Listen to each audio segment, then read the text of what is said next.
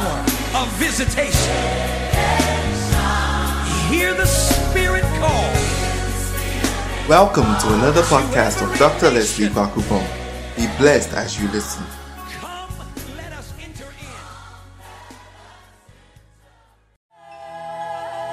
Somebody give the Lord a shout of praise. Hallelujah. You may take your seats.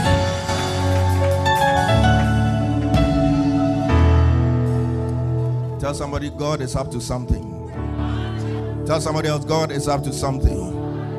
Say to another person, God is up to something. Hallelujah. Put your hands together for the Lord once again.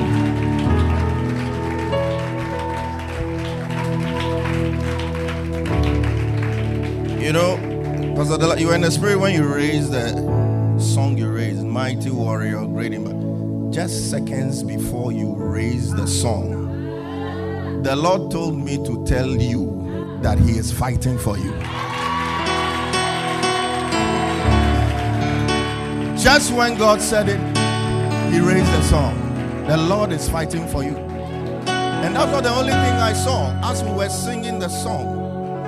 You know, God's names are many, but there is one name that is an embodiment of all of God. The four letter word they call the tetragrammaton YHWH, Yahweh. That is why we raise the songs about Yahweh. And I saw it written in fire. And the Lord is saying He is fighting for you. He is Jehovah Sabaoth, the Lord, your banner, Jehovah Nisi. He is Jehovah Rapha, the Lord your healer. He is Jehovah Rohi, the Lord your shepherd. Whatever you want him to be, he will be for you. Hallelujah. Tell somebody the Lord is fighting for you. Tell another person the Lord is fighting for you. Hallelujah. You see, God fighting for you means different things to different people. But I prophesy to you that whatever it is your battle is, the Lord shall fight for you you will rejoice in victory because the one who fights for you has never been defeated, he has never known defeat.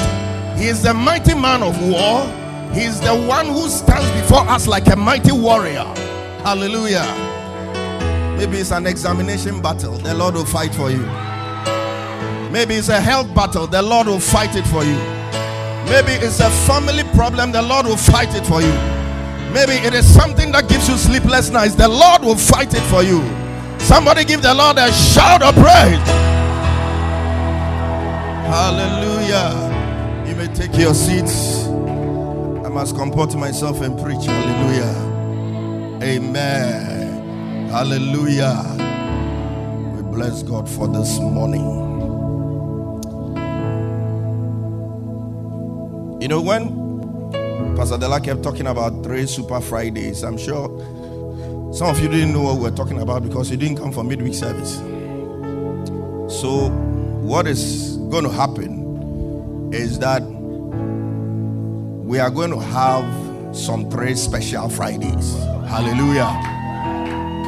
Starting from this coming Friday, which is the 17th of, um, of September.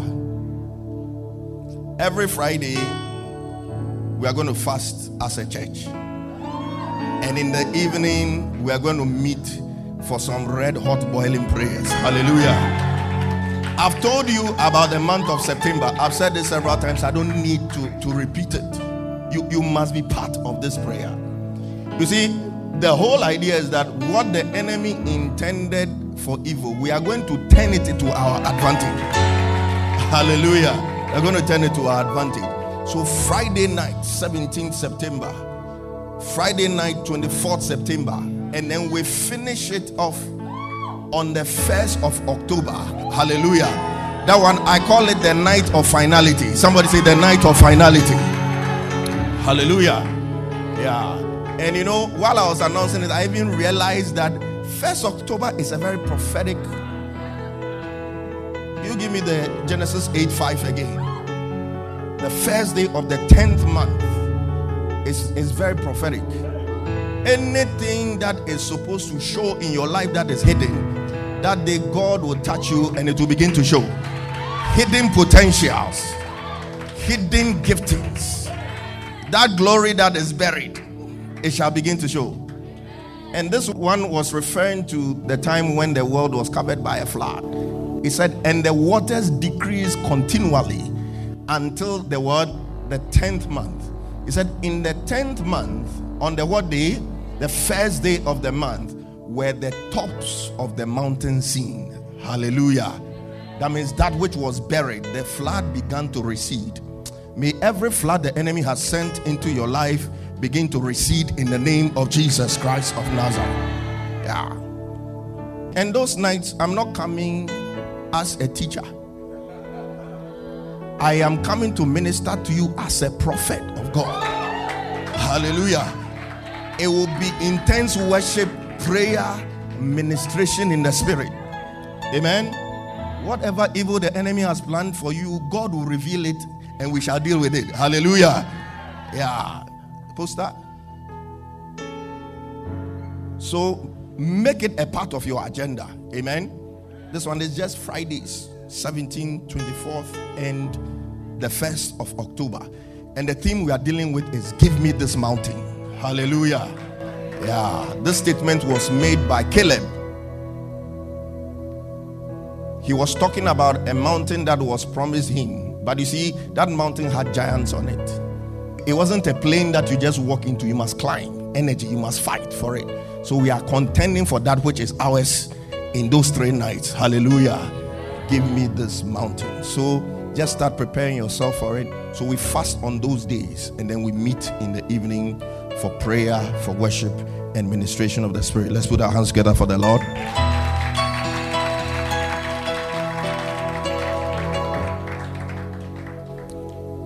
So this morning, I have to conclude with the deadly men. I have to finish. I'll finish. So we've done eight, right? So I'm left with seven. So I'm going to do all the seven today. Some of them I'll just be quick with them, and there are some too that I will elaborate. So we'll be done on time. Hallelujah. All right. So I'm sure you remember deadly man number one. Deadly man number one was what? The man who doesn't fear God. Number two. Number three. The man who tries to turn every conversation into a sexual one. Number four, the man with many financial skeletons. Number five, the Don Juan, the devilishly handsome man who is a bad boy. You want to avoid him, but you can't avoid him. And he's a serial heartbreaker. May God deliver you from such in the name of Jesus. Number six,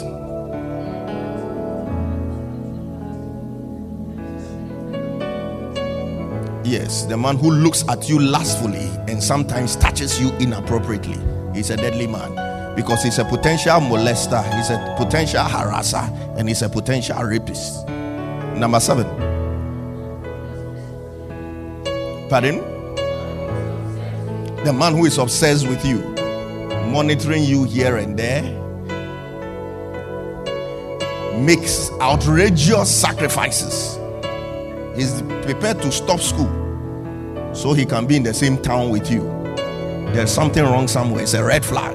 Don't enjoy it and say, This man loves me to the moon. And he opens his mouth and tells you, If I can't have you, then nobody else can have you. It is a dangerous statement. What it means is that if he cannot have you, then the one who has to have you must go, or you yourself must go. A lot of crimes and murders have been committed by such people. You see, when we say somebody has a psychiatric problem, it doesn't mean the person is mad. When we say here psychiatry, madness, psychiatry, mad, there are a lot of subtle disorders. People have a lot of problems walking around. And sometimes we see them as they are some way, but it's not some way. It's it's a problem that they have and they need help. Hallelujah. Number eight is what? The sexually perverse man of God. That's my favorite of all of them. Ah, they use Bible to trick you to sleep with you. You say, come for aquantre. And they are using oil to massage you.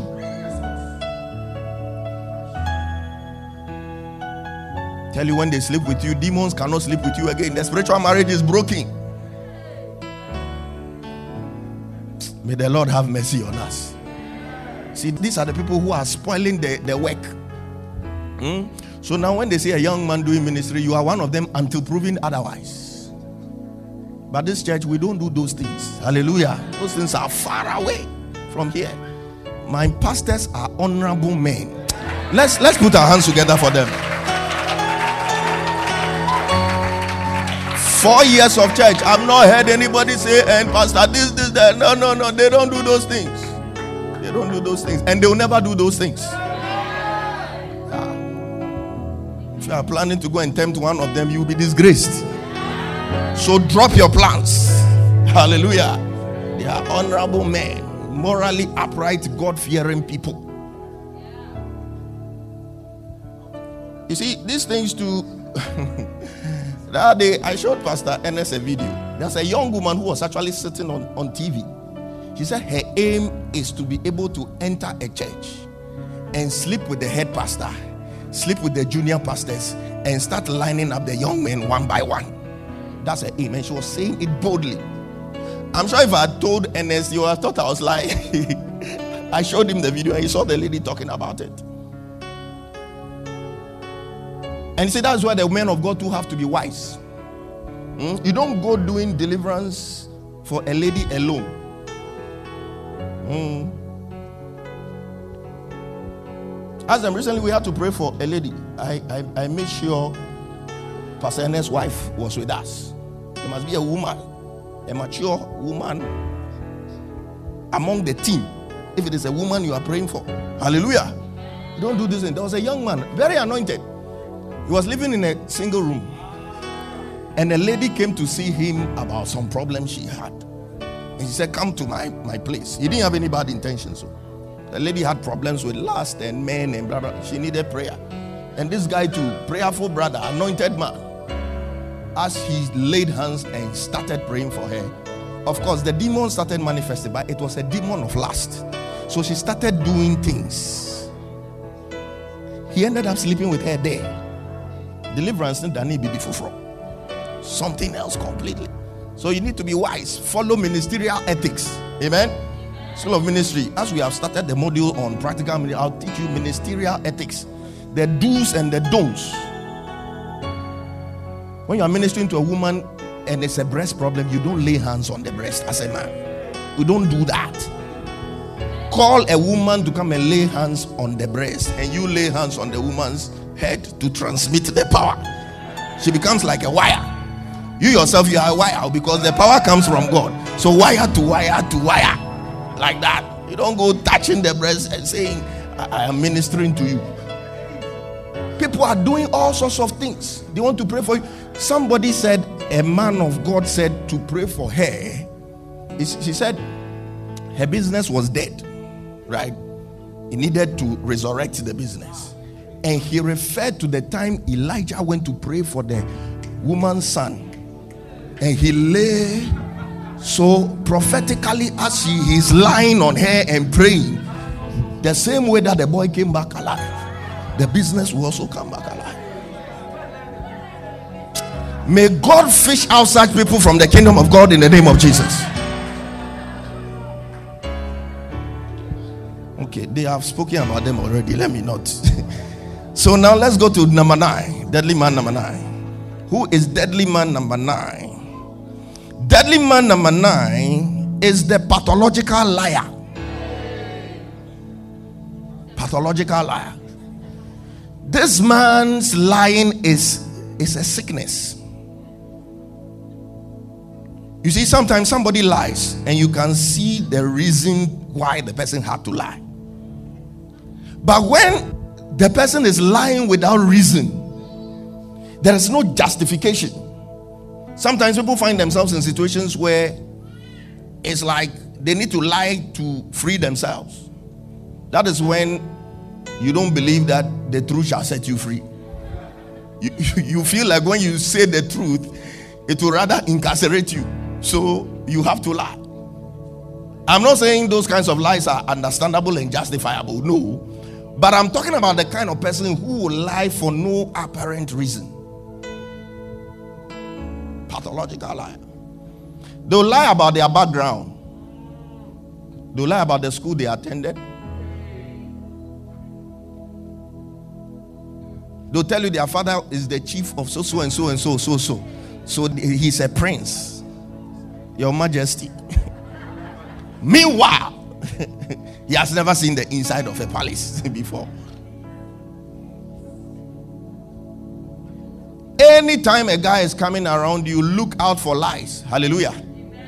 You are not out of your place to investigate the authenticity of the things he tells you.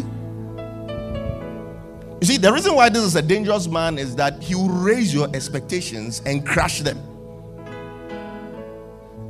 There are some people they've made up their mind that there are certain kinds of guys I won't go near them. Somebody say, Me, the way I've suffered in my life. I don't want somebody who is also suffering so that we all suffer together again. So in their minds, they are looking for a certain kind of man. So he comes, presents himself in a certain way, like, oh, God has answered my prayer.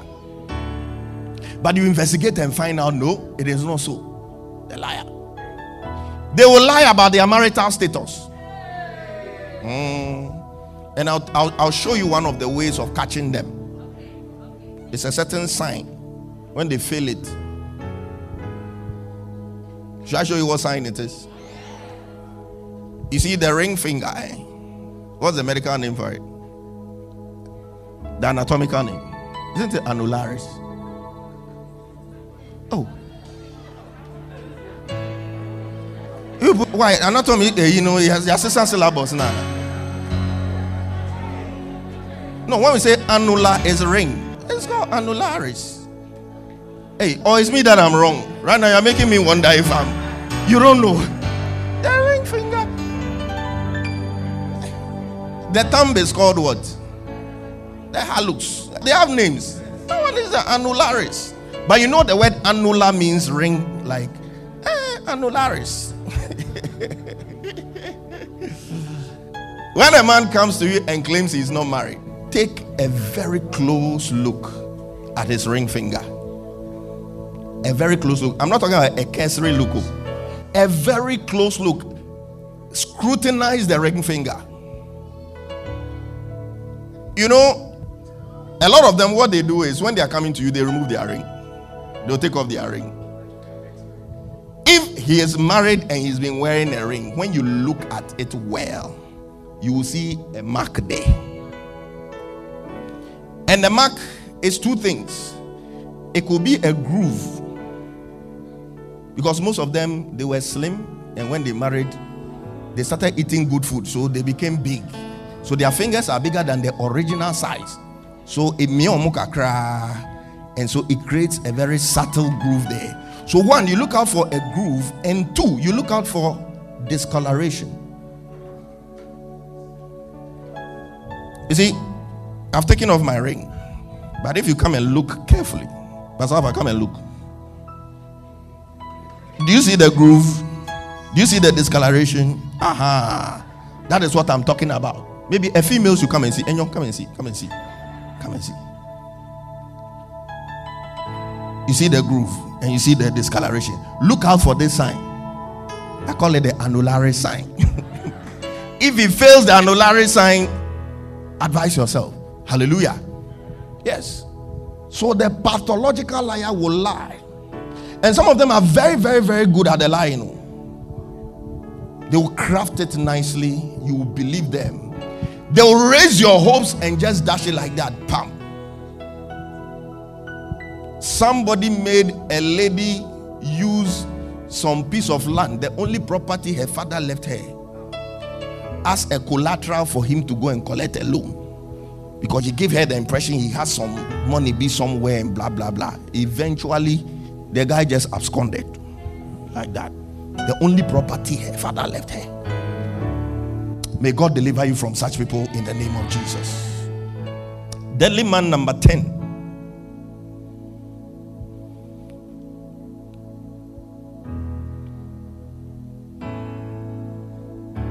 The short tempered man who is physically abusive. Short tempered. I don't mean like a short person. It's the temper that is short. It's not a human being that is short. the short tempered person or man who is physically abusive. And you see, these people are deadly because they can leave you physically scarred. They get angry at the slightest thing.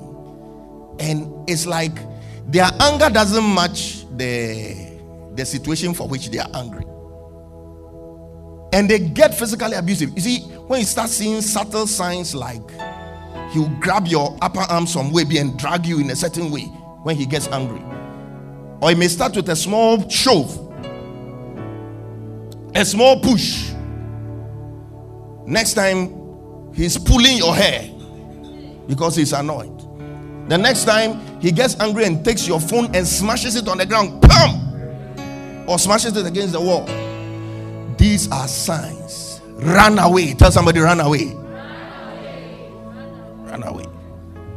The next time it won't be the phone being smashed on the wall to be your head because he's angry. And these people they get physically abusive, but seem very repentant immediately afterwards and come crying and come begging. But the next time they get the opportunity, they do it again. If you're a man and you can lift your hand and be violent towards a woman, you are a stupid man. In fact, grade 20 stupid. You are you are foolish, you are a fool. I told you the two before. Allow me to be free. You are very, very, very, very stupid. If you are watching me online and you are even here and you have the guts to lift your hand at a woman, you are a big fool. A very big fool. You're a big fool. These things, and eh, most of the time, the underlying factor is inferiority complex. Mm. They don't have confidence in themselves. They feel the woman is overshadowing them one way or the other. And the only way they can show their powers is by exerting physical strength and physical force. A lot of wives have been murdered, people have been maimed, stabbed, acid thrown on people just because they were close to men who had very bad short tempers and were physically abusive. Start noticing the signs early and run away. This is not though he slay me yet will I trust him matter. They do it once, they do it twice, and you are tolerating it. The next time it will get worse and get worse and get worse. And warn to you if you are locked up in a marriage with such a person. They wake up in the morning and they feel bored and they just want to punch you to give themselves the kicks. That is what makes them feel okay. It makes them feel like they're on top of the world.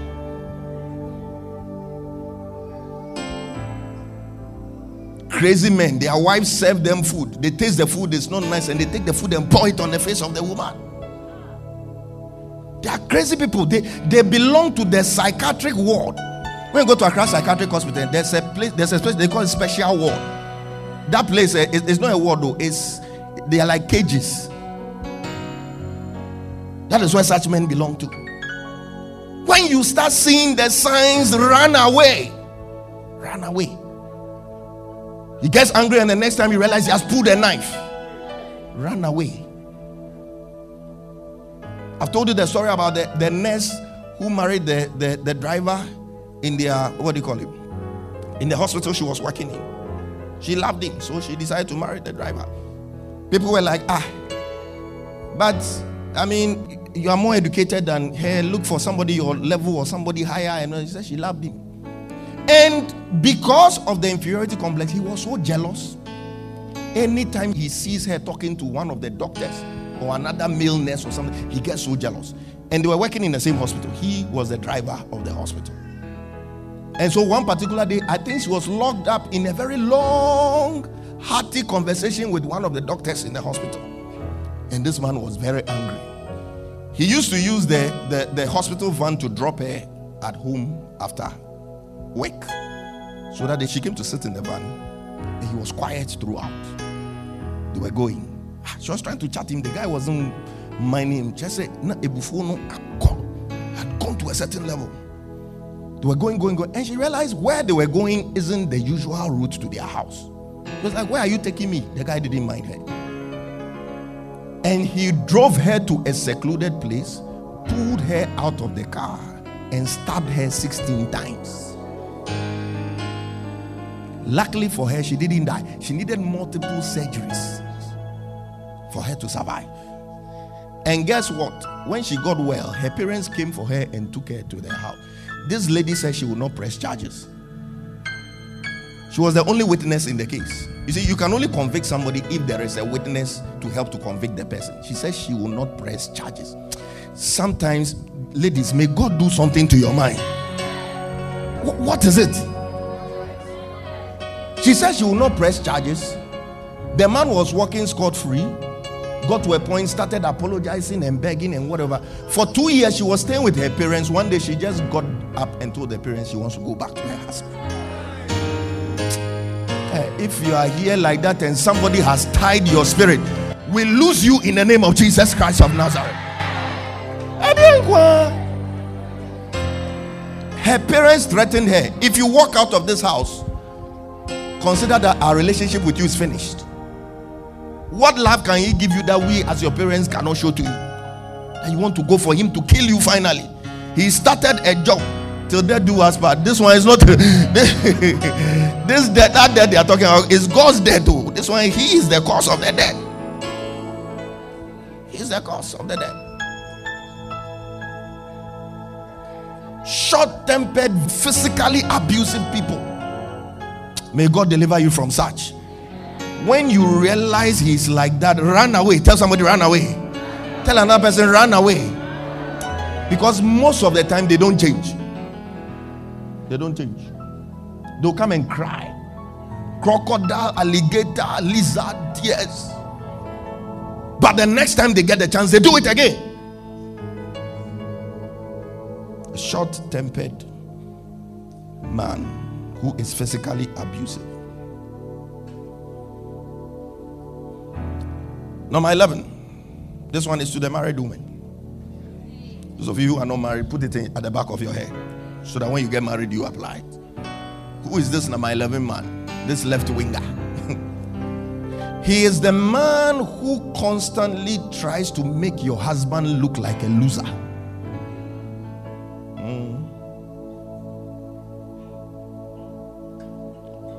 Some of you married females, you may have some friends somewhere that you probably confide in about the things your husband does that you don't like.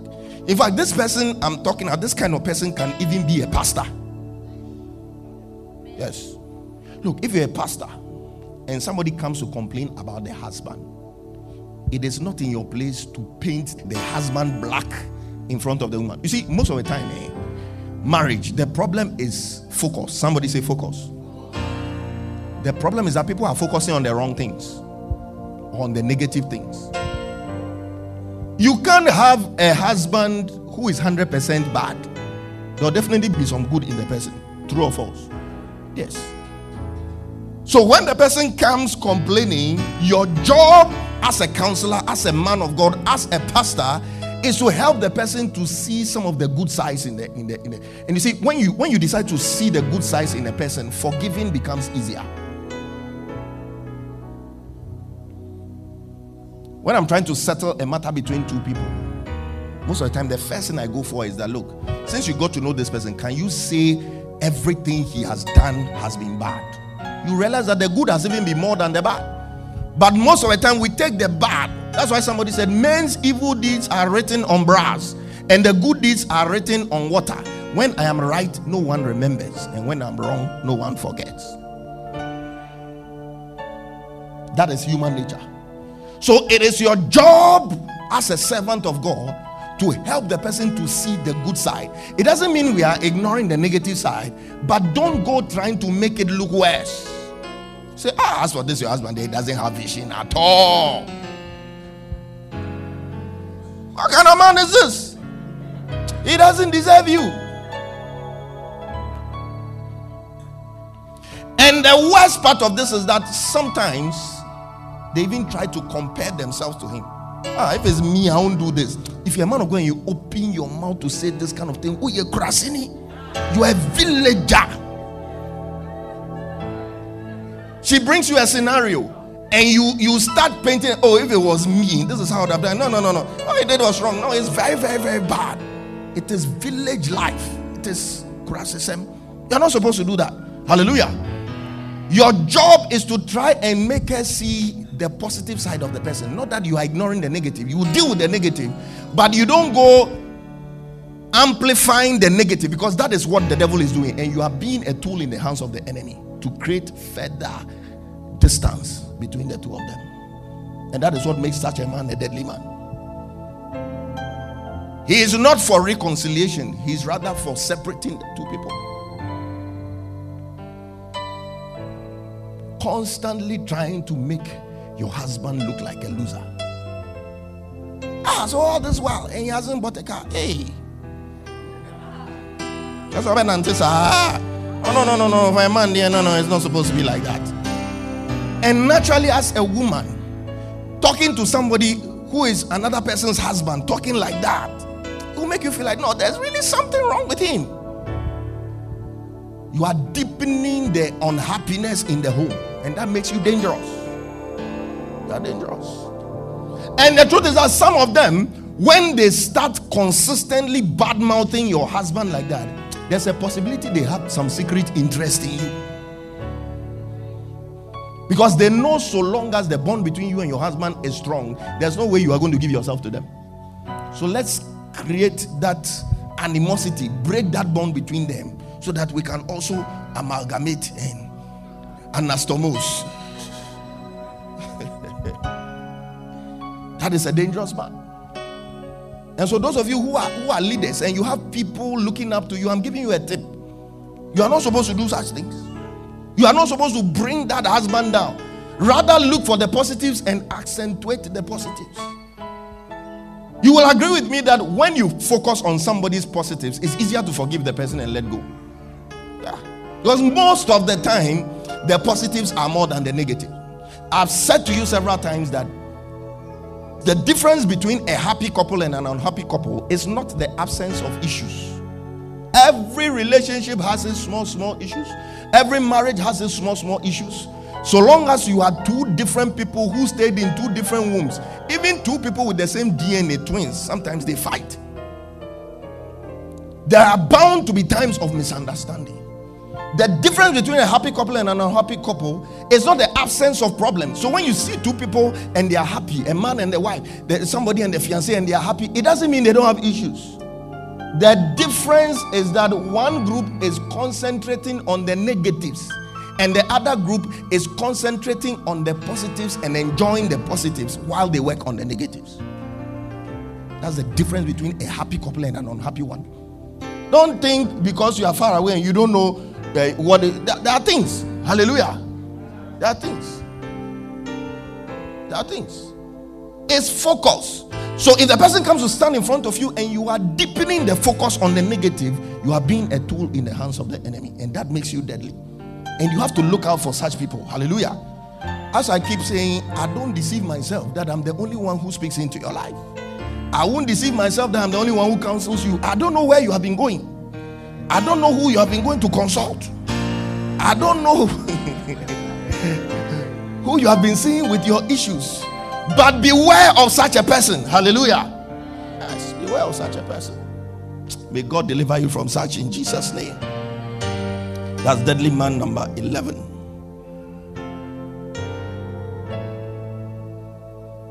Number 12 is the man who obviously does not respect women. And there are men like that. They don't respect women. They feel women are inferior to men. They feel women are supposed to be servants to men. They feel when a man talks, a woman can't say something. You know, you see them. It's like that there are some statements they make early on. There are some things they say, and those things must raise your antenna. Hallelujah. You see, those of you here that you are going to school and you are in tertiary education and blah blah blah blah, and you've learned how to express yourself.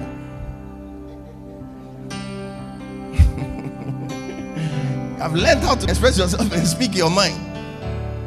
I see when it comes to that one too, you have to you have to balance things, kakra. Hallelujah. Aha. Deadly woman number what cry was the disrespectful one. Was it number 11? The disrespectful one. Yes. The fact that you have been to school doesn't mean you can speak your mind and say anything at all. But you see, this kind of man I'm talking about,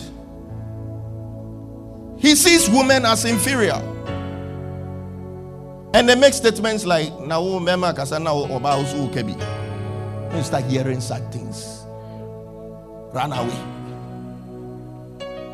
Because they are not even married to you, Pope. They have not taken a pesewa to pay your bride price.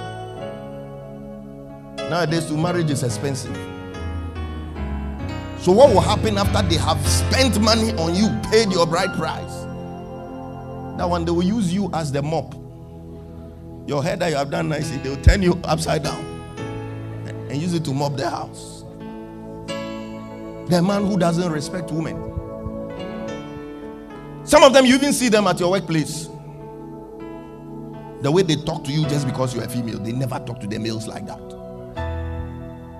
Was a daughter of mine who came to complain about some doctor on her ward. So the guy doesn't talk to the males like that, but when it comes to the females, always back talking some way things. Until one day somebody's husband came and told him warning. There are times you need to do certain things. Oh. so. Elijah spirit, you know, I was said back So every time that is Moses meek a man like that, gave him serious warning. Told him, dare speak to my wife like that again, you will have me to deal with. And this guy too, he was some the one who was talking something to them, some short guy, and the, this girl's husband, take door.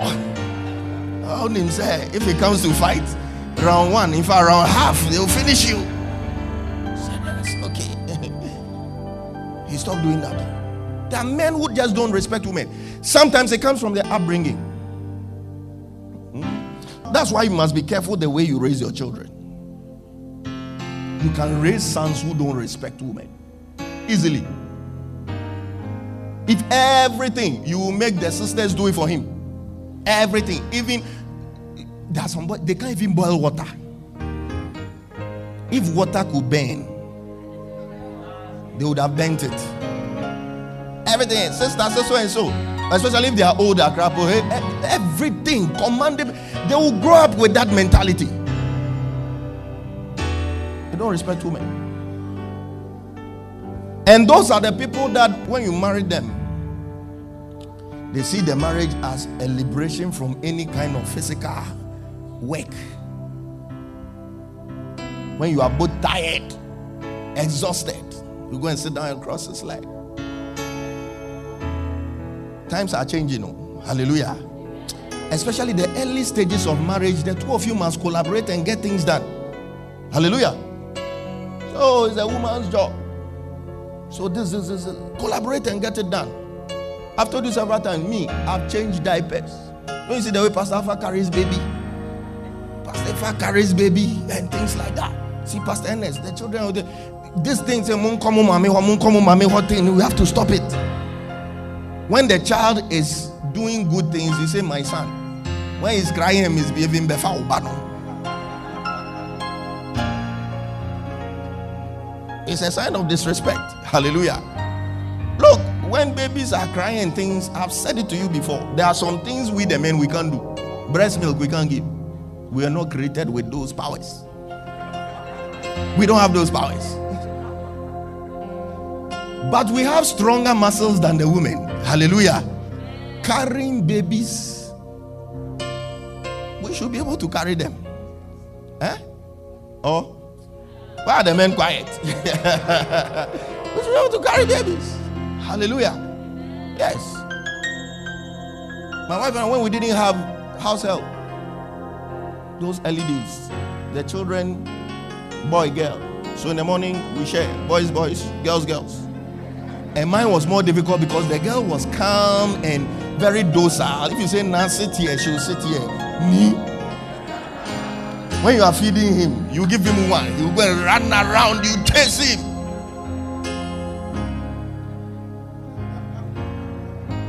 And that one was my responsibility because I have stronger muscles. Hallelujah. Guess what time the food, no? Charlie? Who wasted time? Meeting a kissing, kissing. Eat.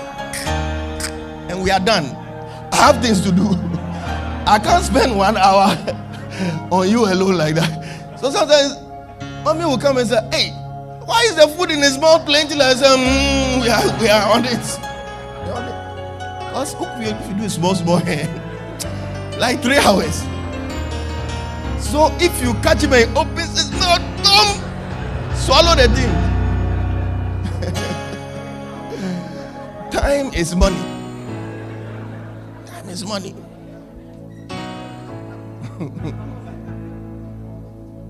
We've done all these things and we are still the same. Hallelujah. We are still the same.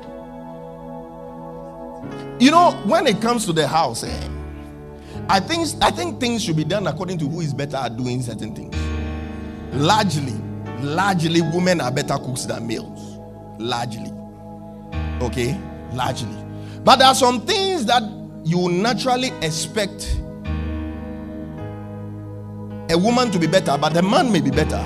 And there are some things that you expect the man to be better at, but the woman is better at those things. For example, you would expect that when it comes to fixing spoiled things, like these engineering things, or you've bought something that is in pieces and you have to put it together, you naturally expect that a man should be better at that. I can tell you that my wife is better at doing those things than me. This knees fidgeting with things and he didn't get it from me. I'm not good with those those things. Like i can look at the diagram the, time i'll look if it's a chair nine or something like that like she will collect it and decipher it and do it. Oh there are some things that get spoiled and she had she will find some aprotech way and and repair.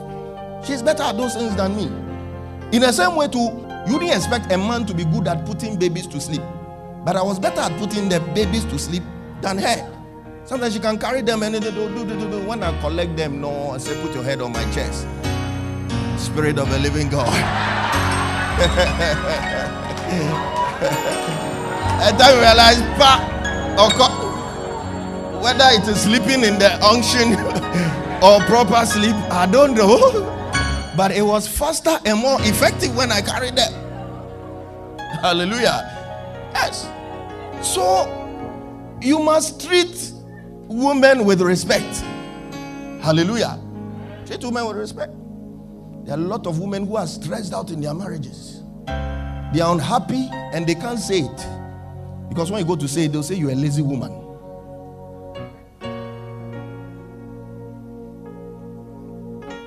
My sons, don't disappoint me. Hallelujah. Treat your wives with respect. Don't speak to them anyhow.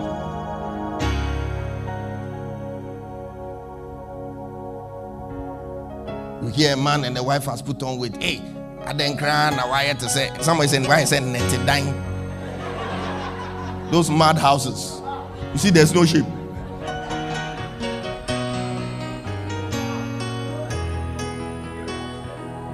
Somebody too told the woman she's looking like a wardrobe. There are no curves in the wardrobe. Then when I married you, you were not like this. Right now, you have become straight like that, big and straight like that. You don't do such things. Hallelujah. May God give us the grace to respect the women in our lives. That was number what? 11, right? Number 12. Okay. That means we are left with three. Good. Number 13. Somebody says I'm going too fast. Number 13. Now listen to this one carefully. Is the one we call the narcissistic man narcissistic man. N A R I C I S S I S T I C. Narcissistic man. Or it's not that big a word. Who is this narcissistic man? You see, when we talk about narcissism, it's all about the person who he's about the self is me, me, me, me, me, me, me, me. The narcissistic man, when you go out with him and you are chatting, he's just talking about himself, his achievements, his bank account a balance, He is boastful. When you want to talk about your issues, the things that are on your heart, he'll quickly change the topic and start talking about himself. A narcissistic man. And in fact, there is a psychiatric order called the narcissistic personality disorder. Narcissistic personality disorder. I fished out some of the characteristics of those with this problem.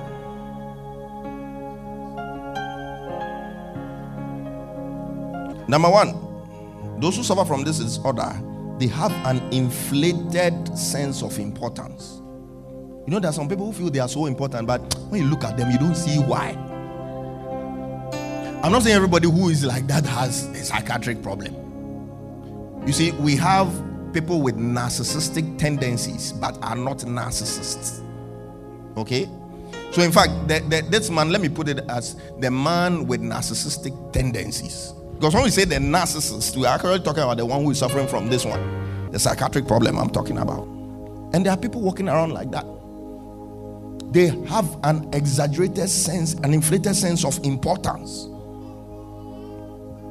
Two, this one I copied it directly from a medical, a psychiatric journal. Okay, they said they have a deep need for excessive attention and admiration. And the key word is excessive. Don't say because the person has a need for attention. You are narcissistic. No. There is excessive. Excessive. Number three, there is a lack of empathy for others. It's because everything is about them. Empathy. When we say empathy, you understand. It's like, what's the word for a tree with timber? Or does it right? Uh-huh. They don't have it. It's like everything is them, everything is them, everything is them. Number four, they said they often have troubled relationships. Number five, they often demonstrate arrogant behavior. They're very, very arrogant, proud, and you don't see what they have to be proud of, too. Oh, me, I've met people like that. I'm like, Charlie, where is this pride coming from? Until I read that there is a problem like that. Go, Charlie. Some proud people you can see and know that this is the reason he's proud. But you, Kotoku, nothing. Looks, you are average. I can, what, what, what, what is it that is making you proud?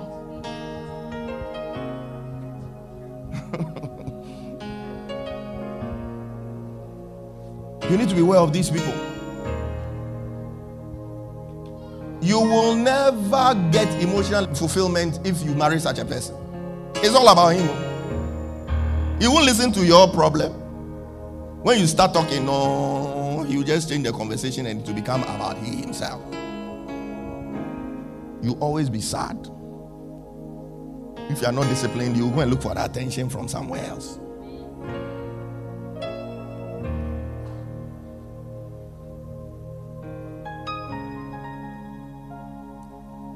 And you see, some of these people actually believe other people are envious of them. You what? There's no reason for anybody to be envious of them.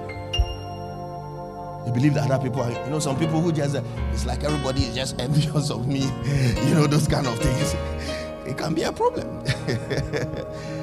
Actually, they said you need about five of these to be present at the same time for you to say the person is suffering from the syndrome. So that means ordinary human beings who don't have that problem can have one or two. But if you have about five of the things that I've listed, then you are you end up you need help. Hallelujah. Yeah. I mean to meet people who are all about themselves. It's me, it's me, it's me, it's me. They see you need help like this, like, oh, like. Meanwhile, when they expect you to help them with something you don't, they'll create a fight out of it. Narcissistic person. Deadly man number 13. Deadly man number 14. and I'll spend a little time on it because it is more common than we think. Maybe of all the ones I've talked about today, that's the most common. All right. Deadly man number 14 is the emotionally abusive man. We've talked about the one who abuses physically, but this one abuses emotionally. And I think that is even more dangerous. Emotional abuse is more dangerous than physical abuse. Physical abuse, you may have a scar. If you get a good plastic surgeon, they can cover it for you and nobody will see. But who is going to do the surgery on your emotional scars? Unless God, the Holy Spirit Himself, works on you. So it's deeper. So if you abuse a woman emotionally, you are worse off than the one who slaps her. You are worse off than the one who takes her head and bangs the door and the wall with it. You are worse. Because you are scarring their spirit, scarring their soul, scarring their inner man. There are a lot of women who have lost their sense of confidence and self worth simply because they've been around an emotionally abusive man. Emotional abuse comes in four broad forms. Number one is verbal aggression. Verbal aggression. Number two is intimidation. Number three is humiliation. And number four is manipulation. I'll go over them again. Emotional abuse, it comes in four broad forms verbal aggression, intimidation, humiliation, and then manipulation. Verbal aggression, they insult you, they use your weaknesses against you. When they know you are insecure about something, that is when they rather talk about it. They know you are insecure about your height or about your just because they are upset with you. They know you are insecure about your, your skin color. Maybe you wish you were darker or you wish you were fairer. Look, whatever color God gave you, be happy with it. Hallelujah. There are men who like fair women. There are some who like dark women. There are some who like chocolate. Whatever your type is, there is a man who will appreciate you for it.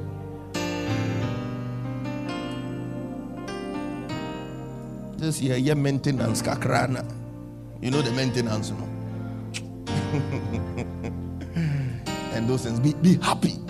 There are people who are addicted to bleaching, such that when their bleaching cream finishes, it's like they are short of blood.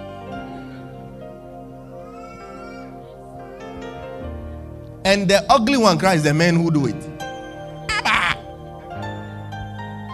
They bleach and look like pork. You see how when you buy fresh one, I'm not talking about the roasted one, the raw one. The way the skin is like that. And when you do it after a while, you begin to exude a certain smell, but they don't know.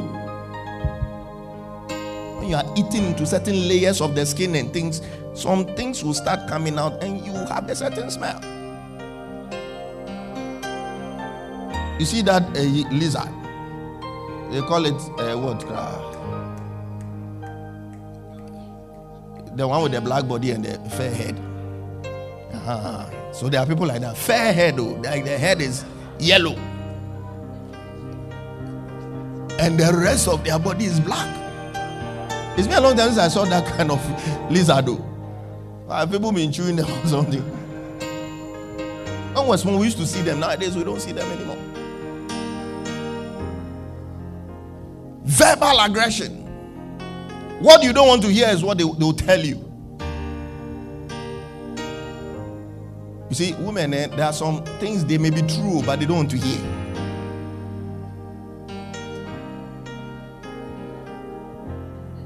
If your wife cooks for you and that day the uncle ye,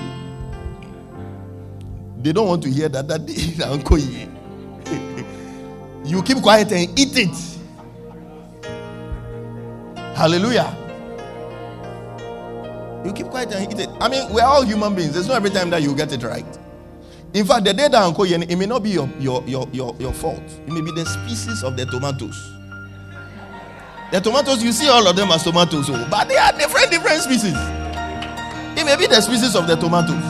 Hallelujah. The onion species might be might have been different. I hear okra, there are different types. There are some that you can use to get the soup to be very slimy. Some to you do whatever you know in this world. Send it in So it's a species problem. It's not a matter of the cooking. Hallelujah. Yeah. So you don't have to be verbally aggressive. If she cooks 99 times correct and one pair is wrong, you just give it. Everybody is allowed a bad day.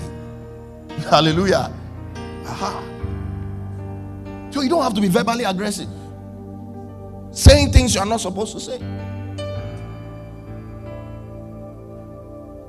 Using their past against them. Even you cry that you had had 10 boyfriends before I met you.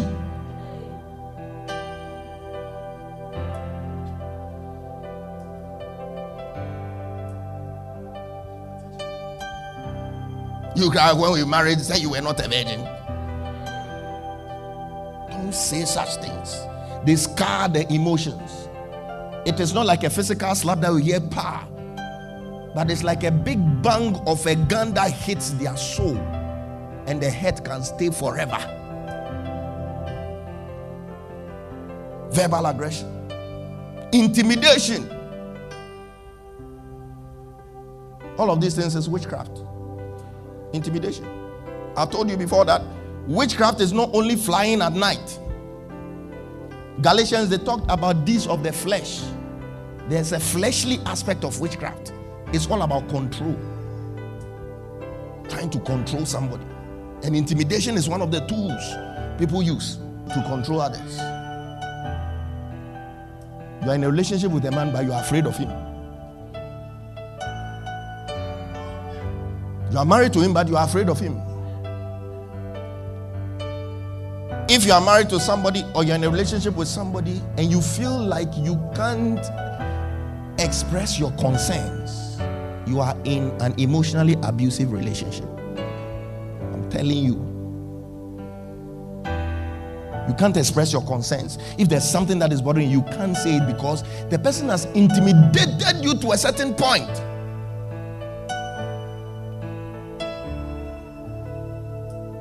Is emotional abuse, humiliation, manipulation. Now, let me hit this point because this is the most common manifestation of emotional abuse. Listen well. When you're in a relationship with somebody who constantly threatens you with a breakup, the slightest thing, you know, I'll leave you the slightest thing I'll leave you. That is emotional abuse. And gentlemen, if you do those things, in fact, one of the signs of immaturity is when you do this particular thing. You are in a hurry to play the I'll leave you or I'll break up with you card. You are not a man, you are a boy. Such people are not ready for relationships. Go and learn a little more before you go and look for somebody's daughter. Hallelujah. Gentlemen, are you listening to me? You they hear the thing that they talk? You want me to break them down, come the pigeon inside you. Threatening with breakup, with divorce. I'll leave you. I'll leave you. What is that? It is boys who behave that way. You are in a relationship, and anytime he does something to you and you complain, by the time you finish the conversation, you are rather apologizing. That is emotional abuse. He is abusing you emotionally. And if you are here and you do that, you are an emotional abuser. Stop it. Stop it. You know, some guys, and they have a way, they will turn the thing around. They will never apologize. They are the one who did the wrong thing. They will never apologize. They will, they will turn the thing around, and by the time you are done, you are rather crying and begging and apologizing. That is emotional abuse. It's worse than slapping. It's worse than kicking. It's worse than smashing her head. You are scarring the person's soul for life. The truth is that by the time you are in a relationship and you've threatened leaving the person three, four times, it has now become a tool for emotional blackmail. Are some guys, they get the kick out of the lady feeling guilty. They always want to make you feel guilty. They always want to make you feel bad. Always bringing up things that you have done. He wants to see you cry. He wants to see you beg. That is emotional abuse. It's emotional abuse. And ladies, if you are with somebody who consistently does that, you need to master the courage. This one is not man up, woman up. And also threaten to leave him if he doesn't stop.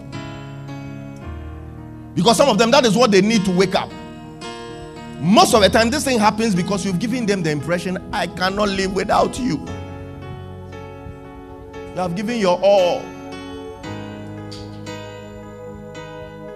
You feel if he leaves you, there's no one else. You look at your age and your biological clock. You're like, if this guy leaves me, I'm finished. But these people, if they don't change, they will enter marriage with it and you'll be miserable for the rest of your life. It's better to be single than to be locked up in an emotionally abusive marriage. You. Always begging, always this, always you are the one who is always apologizing. Meanwhile, he's misbehaving left, right, center.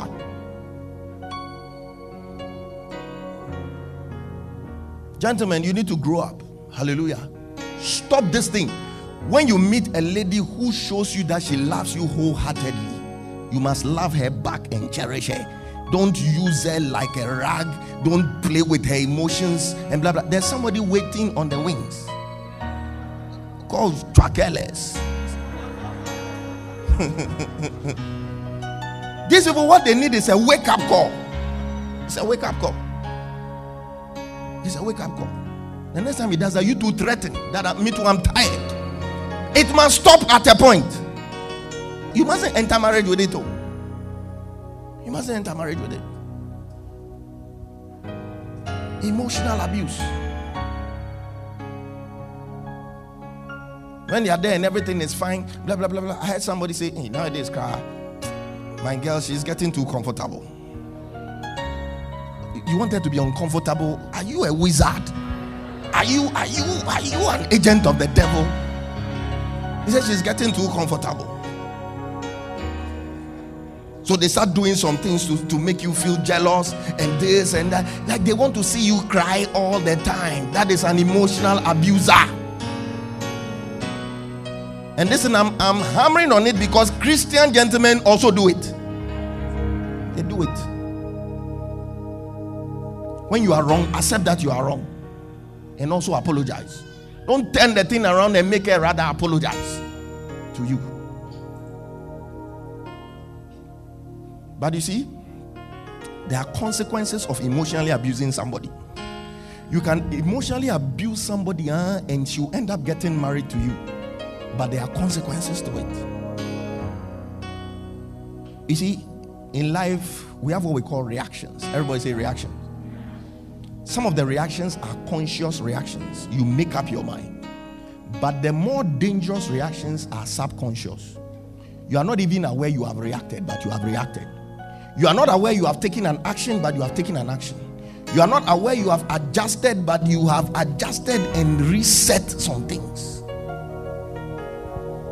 Let me tell you, a man who continually emotionally abuses a woman, threatens her with divorce, threatens her with a breakup, those kind of things, eventually you will begin to look unattractive to the woman. I'm telling you, women are attracted to security, stability.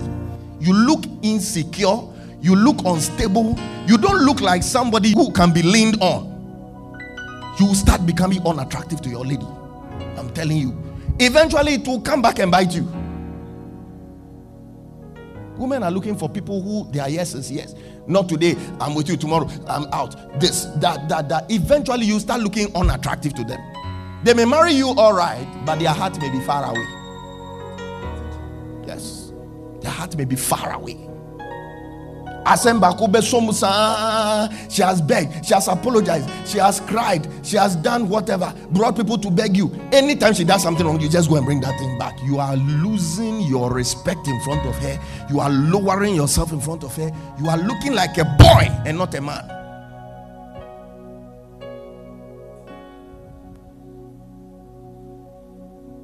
People may react consciously, they may take a decision and follow it, but sometimes it's subconscious.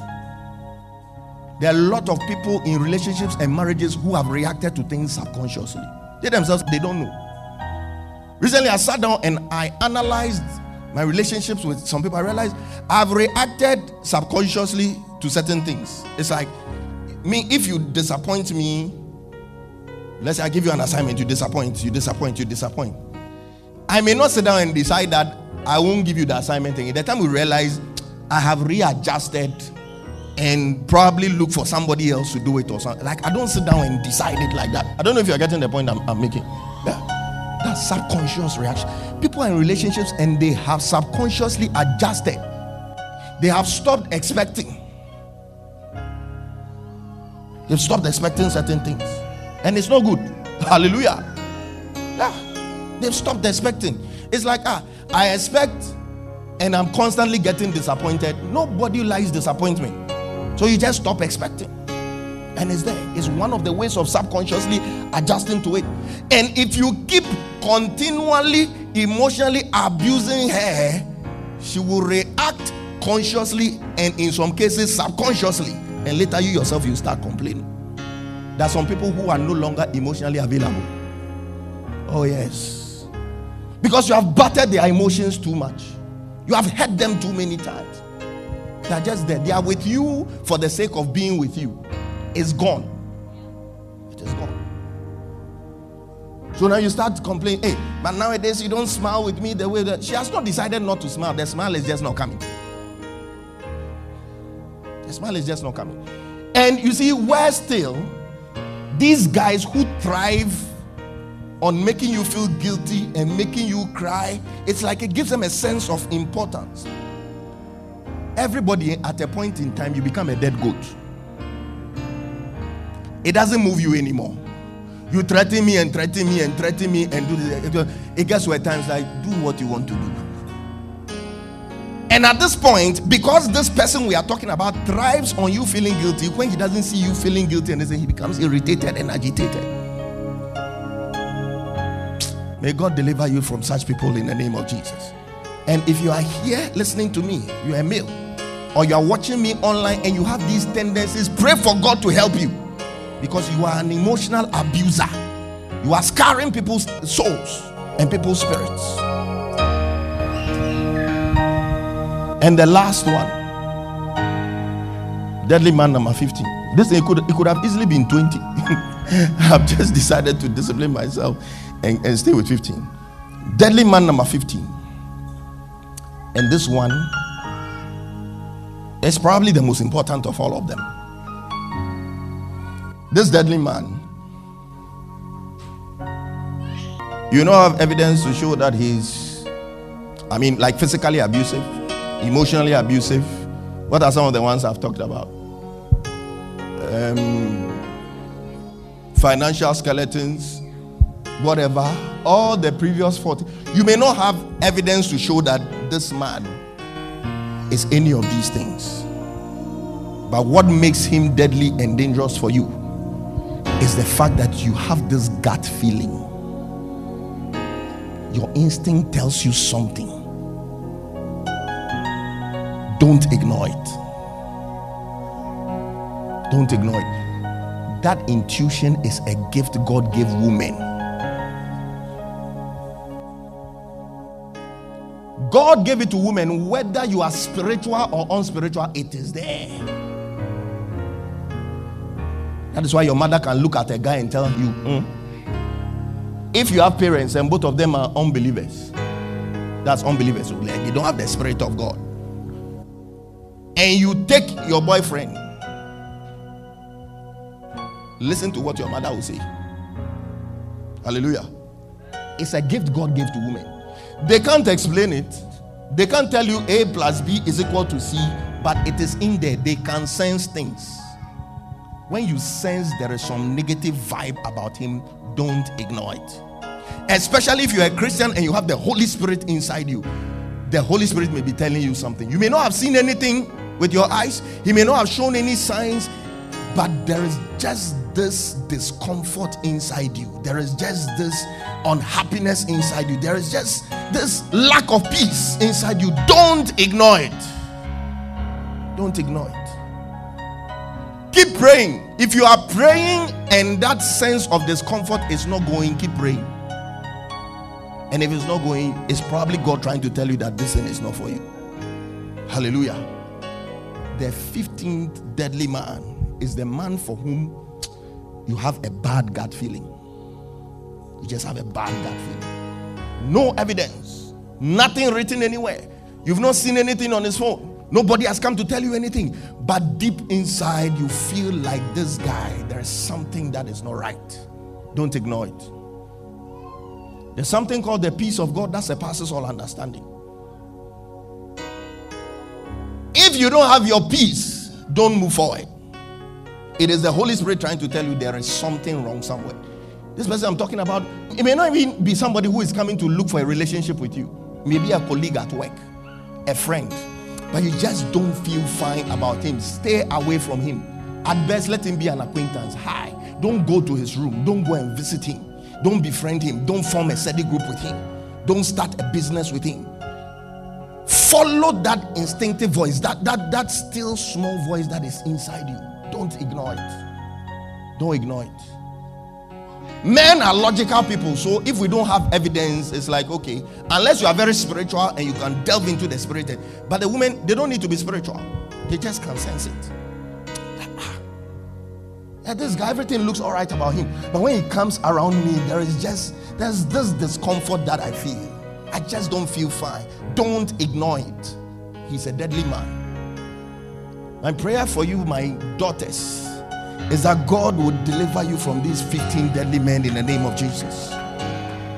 That God will bring the right people your way. Those that are meant to come to break your heart. Those that are meant to come to cause you pain those that are meant to come to even cause you physical harm. May the Holy Spirit raise a standard against them in your life in the name of Jesus. And today, by this prayer, we erect a selectively permeable membrane over your life that only the right people who will come and add to your life will be able to pass through. May that net catch anybody who is coming with evil intentions to destroy your life, to, to cause you heartache, to cause you heart pain in the name of Jesus Christ of Nazareth. And for the gentlemen, I pray that if you saw yourself in any of the 15 that I said, may God give you the grace to change. If you are verbally abusive, emotionally abusive, may God give you the grace to change. If you are a pathological liar, may God give you the grace to change. If you are somebody who doesn't know God, if you are listening to me, give your life to Christ and repent today. Hallelujah. May God grant us the grace to live as we are supposed to live. And may God give us the wisdom to spot those in our lives that we must run away from. May God give you the grace to meet those that you are supposed to meet. And may God give you the grace to miss those that you are supposed to miss. In the name of Jesus. May the Lord add his anointing and his grace to the word that has been preached. And I declare over your life that you will not miss it. You will make the right choices. The Lord will make your eyes sensitive, your spirit sensitive, your ears sensitive. Your, your inner man will be sharp. You will pick up signals, even if they are very subtle. And you will not make a mistake in the name of Jesus. May the Lord bless your life. May the Lord bless your marriage. May the Lord bless your relationship. May the Lord bless your career. May the Lord bless your ministry. In Jesus' name. Amen.